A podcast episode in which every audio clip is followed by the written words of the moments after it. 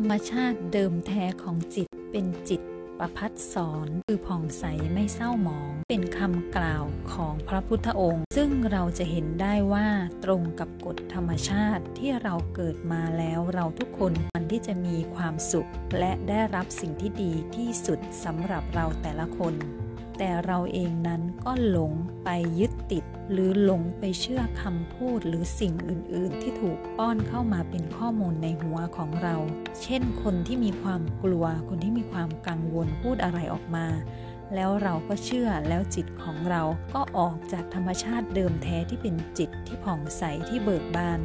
เราก็เกิดความกลัว เกิดความกังวลไปกับสิ่งสิ่งนั้นไปข้อมูลข้อมูลนั้นไปคนคนนั้นที่เราได้รับข้อมูลเราออกไปจากธรรมชาติเดิมแท้ของตัวเราเอง ทุกคนที่เกิดมามีจิตใจที่ผ่องใสมีจิตใจที่เบิกบาน